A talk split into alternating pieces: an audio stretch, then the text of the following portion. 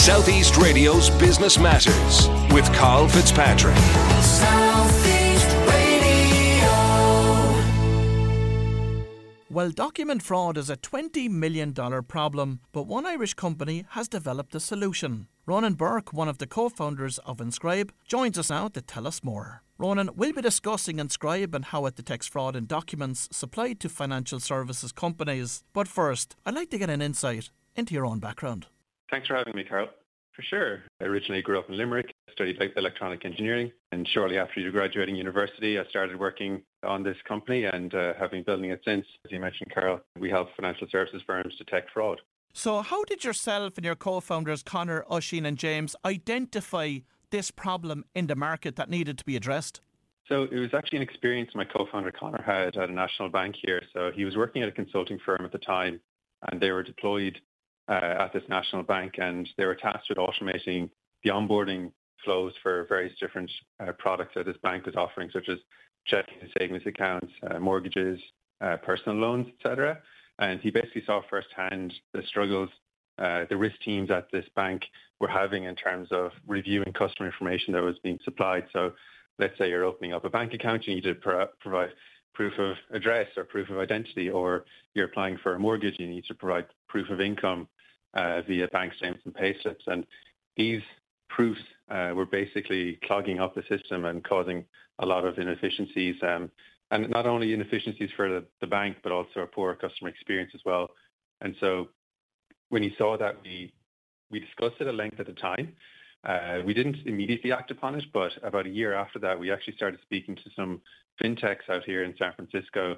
And when we learned that they too had the same or similar problems, we were like, okay, there, there's, there's an opportunity here. And from there, we started speaking to more folks saying, hey, you know, we're, we're, we're considering building a solution here. If we built it, would you buy it? And we started getting traction from there and, and off we went. And Ronan, how prevalent is document fraud in the financial services sector and what form does it usually take? Sure. So based on the data that we receive um, across millions and millions of applications, we see about 5% of applications contain some form of misleading information or document tampering. So, for example, a very common requirement for many banks and financial services firms is to, you know, prove that the person does in fact live in the country that the, the bank or financial institution, uh, you know, is located in. And in that case, you provide a proof of address document such as utility bill.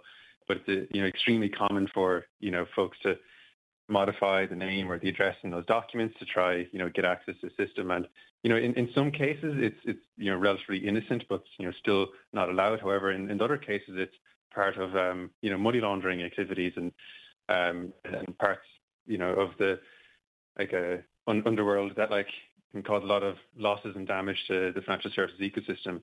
Uh, other examples would be, for example, when you apply for a, a credit product like a mortgage or a personal loan or an auto loan, where you know somebody you know themselves they might just inflate their income or cash balance to get better terms.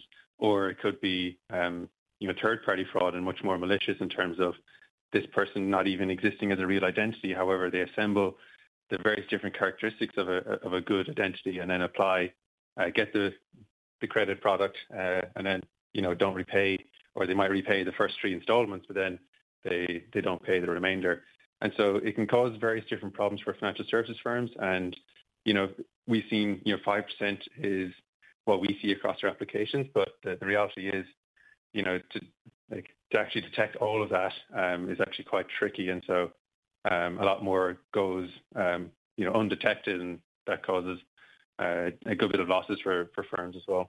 It's a fascinating area. So, how does Inscribe actually detect instances of fraud?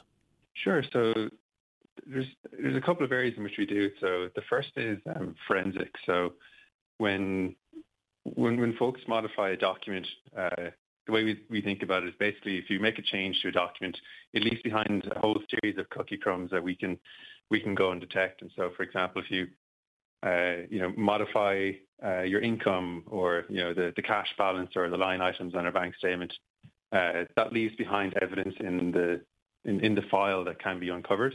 And so you might not match the fonts exactly the same size or the alignment might be off a little bit, or we can recover the previous version. or there's uh, suspicious uh, software in the, the metadata, etc.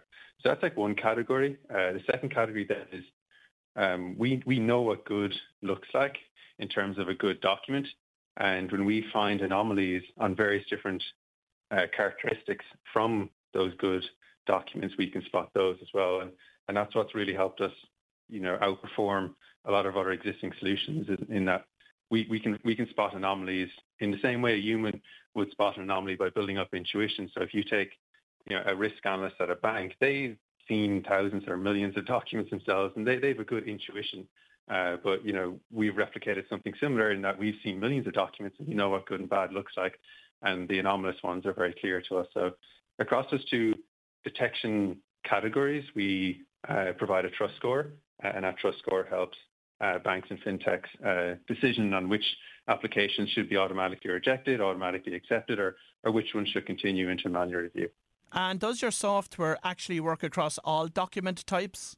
So we primarily work on English language documents, and then we do have a focus on the most common documents like bank statements, utility bills, uh, tax forms, uh, things of this nature. And so we do constrain a little bit. However, we are you know continuously expanding this, um, and so we aim to serve two use cases. So one, account opening.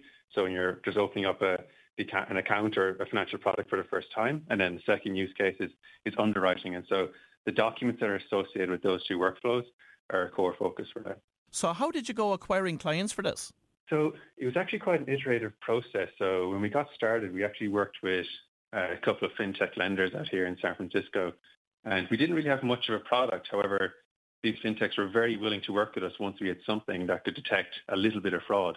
Uh, and then over the, over you know a six month period, uh, working alongside with them, we were able to build more and more detectors, and then uh, get up to a point where you know companies were were, were pulling it from us basically, and um, you know it, it, was a, it was a case that we needed to kind of see real world fraud to build detectors that were going to be reliable enough. And so that was the key really was to get uh, early customers who are very willing to work with an early stage startup. And that's what really got us off the ground.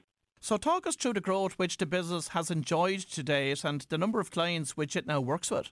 Yeah, so we're we're working with, you know, many of the leading fintechs out here in the Bay Area or in, in the United States and also some large institutions. And yeah, we've been, you know, growing 3x uh, year-over-year for the past two years and uh, planning, you know, growing at a similar rate over the next couple of years. And You know, as we become, you know, more prevalent in the market, we'll also start working with more and more of the, you know, traditional financial institutions and traditional banks out here in the U.S. as well. Yeah, a lot of our existing uh, client base is, you know, U.S.-based, fintech, online-based, um, lending companies and fintechs. And what about the insurance sector? Is that on your roadmap? Yeah, it's a great question. So on the insurance side, there's an equally large uh, fraud problem. So both at the point of application, so applying for a policy, but particularly at the claims point. So at, at the at the point of claims, that's where you know evidence is usually provided to you know support some some kind of claim, and at that point, you know information such as you know do you have ownership of this particular item that you insured? So let's say you insured your MacBook Pro or your, your laptop, uh, then it was stolen, and then you, you, the insurance company asks for evidence of, hey, did you did you actually own this? Then you provide an invoice of the of the purchase, and in those cases, we see quite a lot of of tampering of those documents uh, to prove that somebody did not, in fact, own something. However, you know, in a lot of cases, that's just a it wasn't the case. So you know, in the future, we do see an opportunity there. However, for now, we're focused uh, primarily on financial services. Uh, but yeah, beyond financial services, there's, you know, a lot of use cases across healthcare, uh, insurance, government, Fortune 2000 reimbursements, um, et cetera. So, you know, we're very excited for the future and the various different types of applications here. So, Inscribe has recently completed a funding round of $25 million. Talk us through that journey. Yeah. So, you know, we've been on the venture back journey for a couple of years now. And so we, we got started with our first venture round in 2018 um, of, two of $3.2 million and then a Series A in 2020, 2021 of 10.5 million. And so the, the most recent round of 25 million Series B was, you know, the third round in, in this journey. And, you know, once you get onto the path uh, of a seed round like we did back in 2018, you know, it's a it's it's one of those dynamics where you know it's it's you get onto this pathway of high growth, um, and then with the with the eye towards future profitability, and you know it, it's very common for you know multiple rounds to occur, and then uh, to maximize growth, and then when, once you get to a point of sustainability, you you you turn your eye towards profitability and larger outcomes. Uh, and so this is one step along that journey for us. And in terms of how it comes about, I think you know, ultimately strong business, good growth, uh, good market, good team. Uh, a lot of those factors, the very simple things come into play. And also just in terms of like, you know, building a network, building relationships, finding good partners that want to go on this journey with you. And, you know, and ultimately it's getting partners who are aligned with the mission. Um, you know, we're building, we're enabling trust for the future of online finance, and, you know, a lot of folks are excited about that. So, how will you be using that $25 million? Yeah, so primarily, you know, n- nothing relatively new, a lot of more of the same, however, uh, more of it. So, we'll be investing in our R&D efforts in, in Dublin. So, we have a product and engineering team based out of Dublin, and a lot of it will be going towards hiring more engineers and, and also uh, expanding our go-to-market activities in the US as well. And do you think that due to the value that you've created with Inscribe software, that you could become an acquisition target in the near future? It's not something we think about. Um, you know, we're we're here to build a long-term enduring company. We have so much work ahead of us. We have a huge amount of opportunity ahead of us, and we have uh, we we know exactly where we want to go for the next five years. So, uh, not currently um, on our minds. Um, yeah, we're just you know excited to continue executing. And finally, Ronan, what advice do you have for aspiring tech entrepreneurs here in Ireland?